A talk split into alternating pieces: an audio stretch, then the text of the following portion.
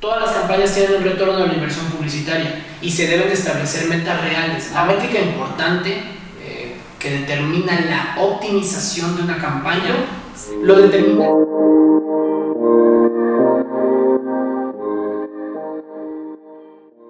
Presente con un experto digital que ya tiene experiencia en más de mil campañas. ¿Qué tal, Guille? ¿Cómo estás? Oye, emocionado por estar en otro capítulo de Impactando. Sí, claro, siempre es un placer poder, poder hablar acerca de, de los temas que impactan. Eh, pues yo soy Gabriel González, eh, director de, de, la agencia Inbound en, en en Grupo Impactum. Eh, básicamente nos dedicamos a, a través de estrategias digitales, impulsar el crecimiento de las empresas de una manera sostenida y real. También he trabajado con todo tipo de campañas, eh, campañas para pymes, campañas para empresas muy grandes, campañas para startups. Entonces tengo la fortuna de poder conocer un poco acerca de, de las campañas digitales. En los últimos años ha tenido un crecimiento a nivel exponencial, al menos en México y Latinoamérica, todo el tema de las campañas digitales. ¿no?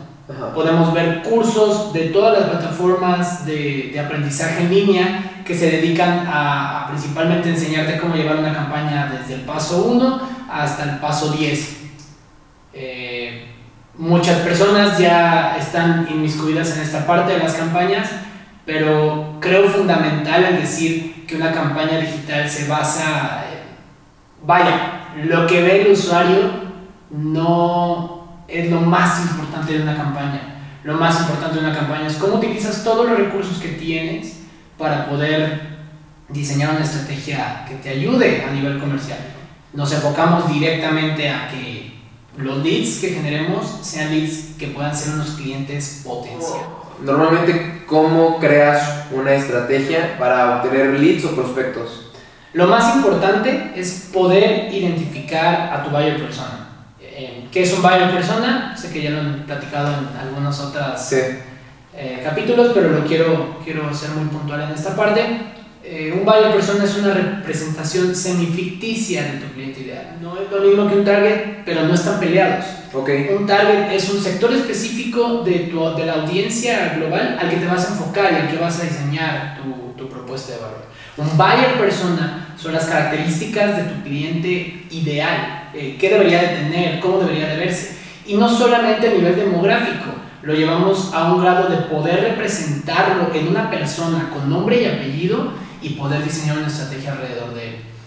Pasan por el camino de la compra, eh, el, el, buyer journey, y de esta manera, pues bueno, llevas a, a un nivel accionable lo que, va, lo que decides, lo que estás tomando en consideración.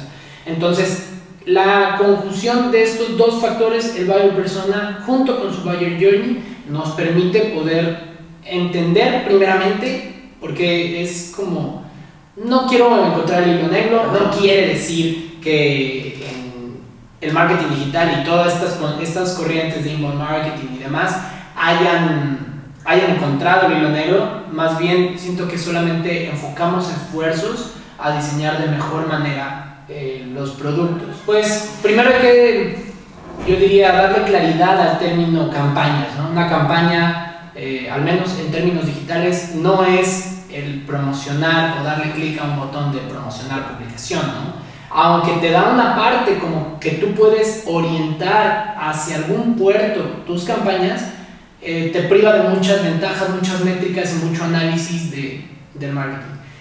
Los que se atrevan a decir que marketing digital no es números, eh, lamento informarles que sí lo son, son 100% números, todo se toma basado en, en resultados. Claro. Entonces, en esta parte viene el retorno de la inversión publicitaria, que es el principal eh, punto, punto a destacar. Todas las campañas tienen un retorno de la inversión publicitaria y se deben de establecer metas reales. Ahora, oye, ¿sabes que es la primera vez que yo establezco una campaña de paga? Eh, no sé cuántos clientes, no sé cuánto están mi, mis, mis métricas.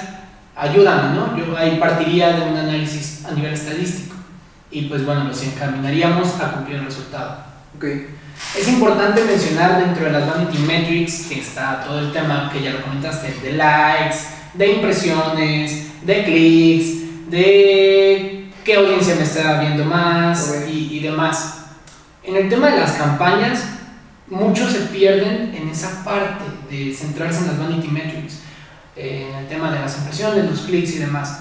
La métrica importante que determina la optimización de una campaña, sea desde el anuncio que ven las personas o la optimización de, de, la página de aterrizaje, en este caso, o la página de destino donde estamos mandando el tráfico, lo determina el CTR.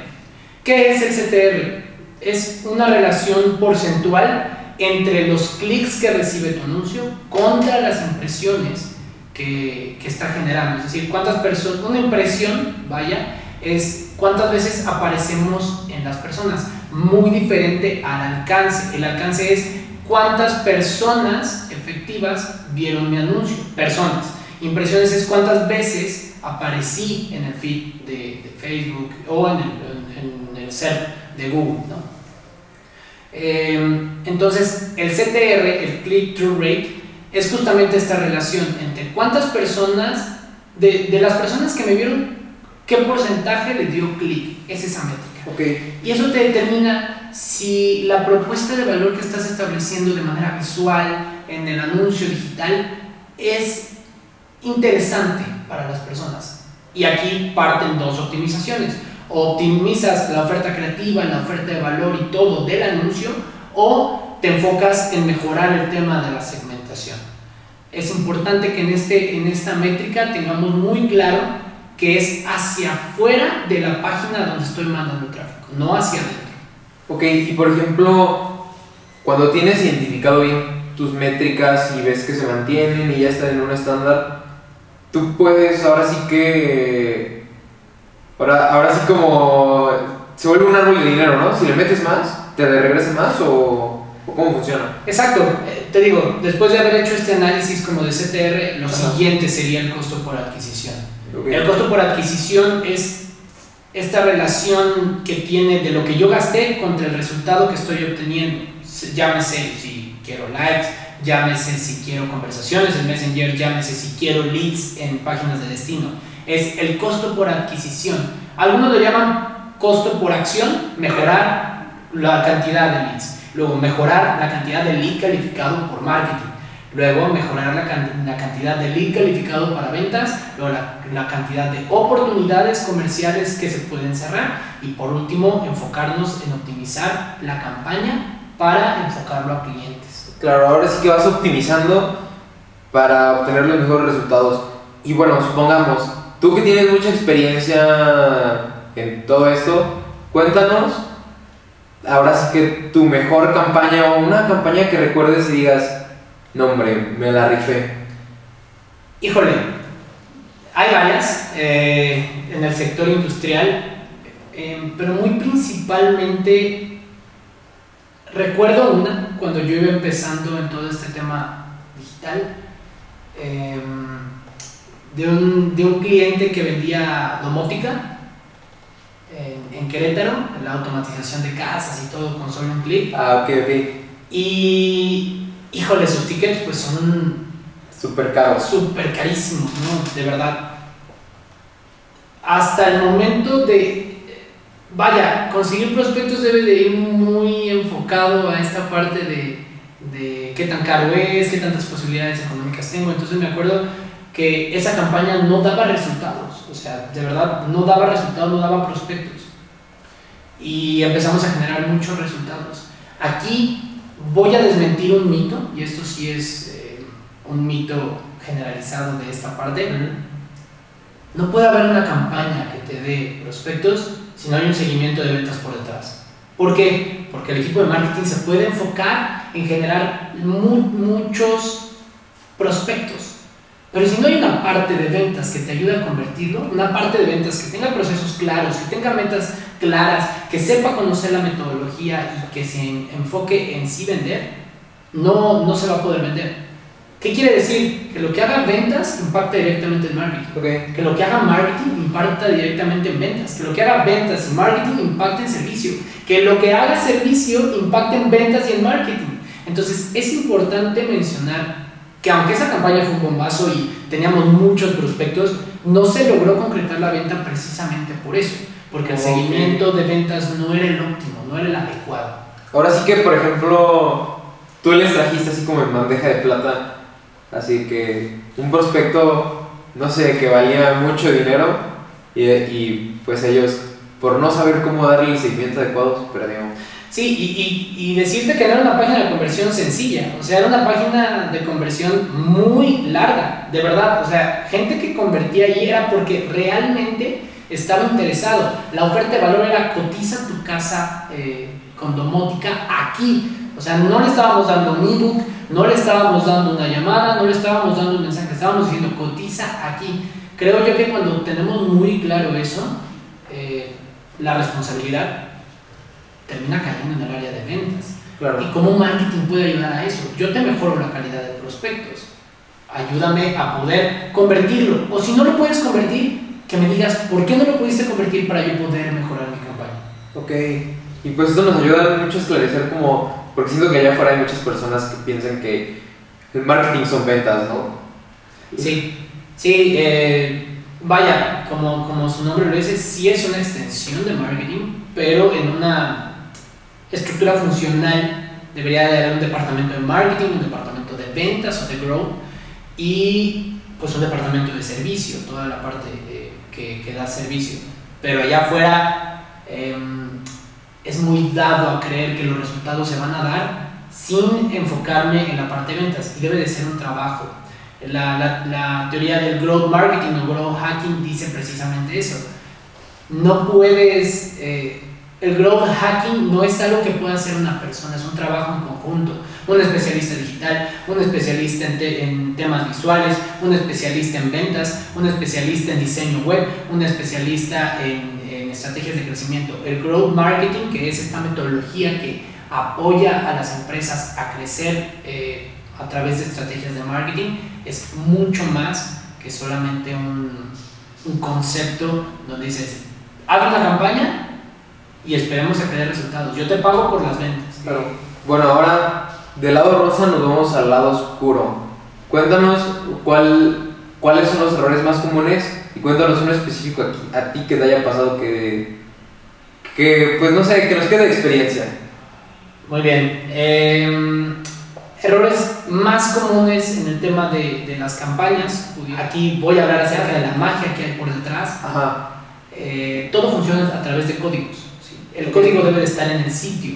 Yo puedo ahí eh, medir el tráfico, medir las conversiones, medir las llamadas, medir todo, absolutamente todo. Así como que me está dando cada una de las cosas que estoy haciendo. Exactamente, puedes medir todo, es, es la magia detrás de todas las campañas. El no utilizarlos nos priva de esa magia. O sea, no podemos medir, lo que no se puede medir no se puede mejorar. Entonces, definitivamente uno de los errores es no utilizar ya sea un gestor de etiquetas, como lo es, yo lo recomiendo, lo utilizamos en Impacto, un Google Tag Manager, el especialista en, temas digitales, Google, eh, o hacerlo de manera manual, pero te comprometes a que debes de pierda una... Sí, se te pierde una etiqueta, se te pierde algún código, no instales de manera correcta el código, entonces no utilizar o utilizar de forma incorrecta todo este seguimiento que hay por detrás. Okay.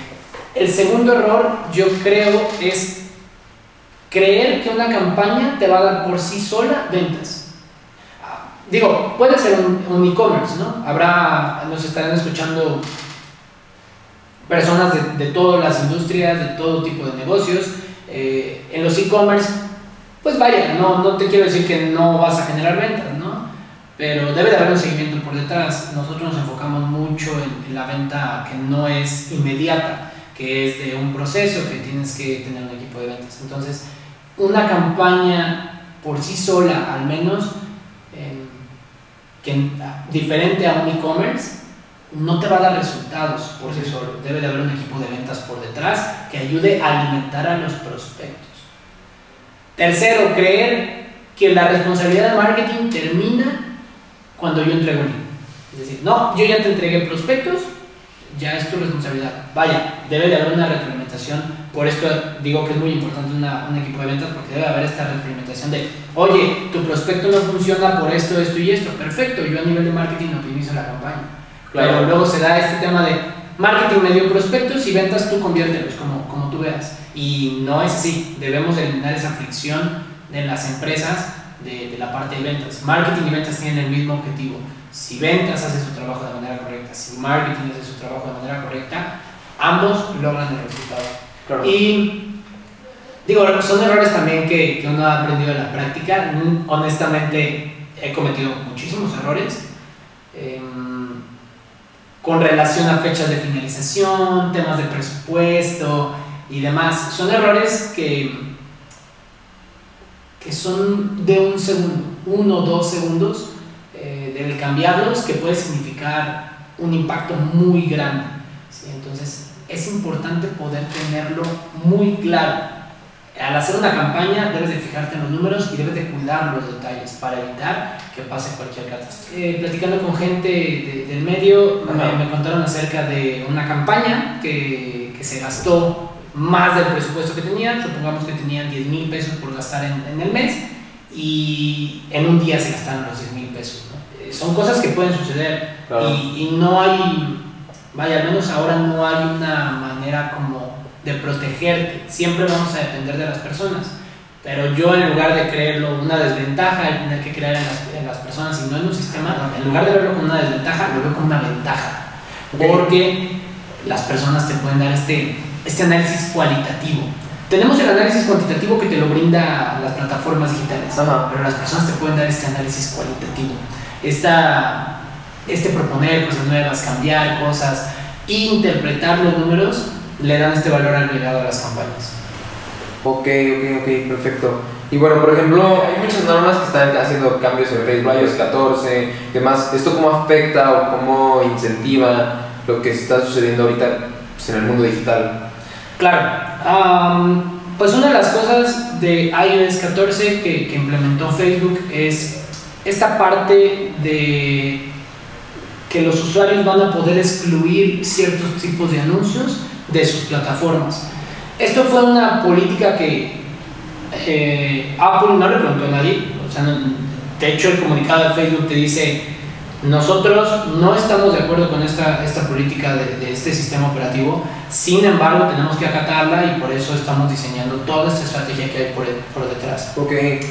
Eh, evidentemente, al tú poder eliminar la publicidad de esta manera, en, en, en Facebook específicamente, pues te priva de la posibilidad de llegar a más personas, de que tu mensaje llegue a más personas. ¿Qué hace esto? Que te impacte en la cantidad y en el costo por, por lead, la cantidad de leads y el costo por lead. Todas las campañas, y eso también voy a desmentir un poco, un poco todo esto, todas las campañas que estamos teniendo actualmente eh, pasan por este periodo de aprendizaje. Ojo, no digo que vaya a ser eterno, pero sí pasaremos a, a encontrar una manera de crear publicidad 100% enfocada en solucionar la, problemática de las personas.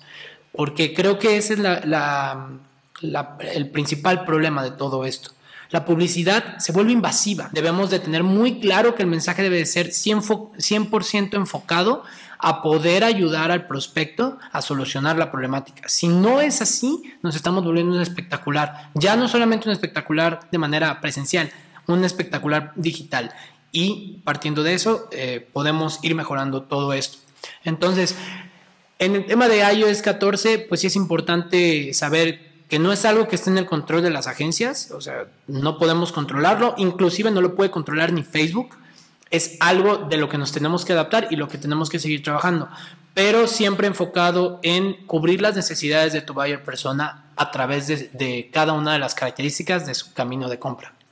Suele, suele ser un camino muy, muy duro el, tener que aprender. Yo diría, ningún curso, ninguna maestría te da tanto conocimiento como el nivel práctico. No estoy diciendo que no sea necesario el tema teórico, es, es fundamental el tema teórico, pero, pero debes de complementarlo con la práctica. Y la manera en cómo generar resultados de campañas es regando las campañas. Crecer duele muchísimo y en el tema del conocimiento en campañas digitales duele aún más, ¿no? Porque es dinero que estás invirtiendo, es tiempo y son resultados de un algoritmo que honestamente nadie conoce al 100%.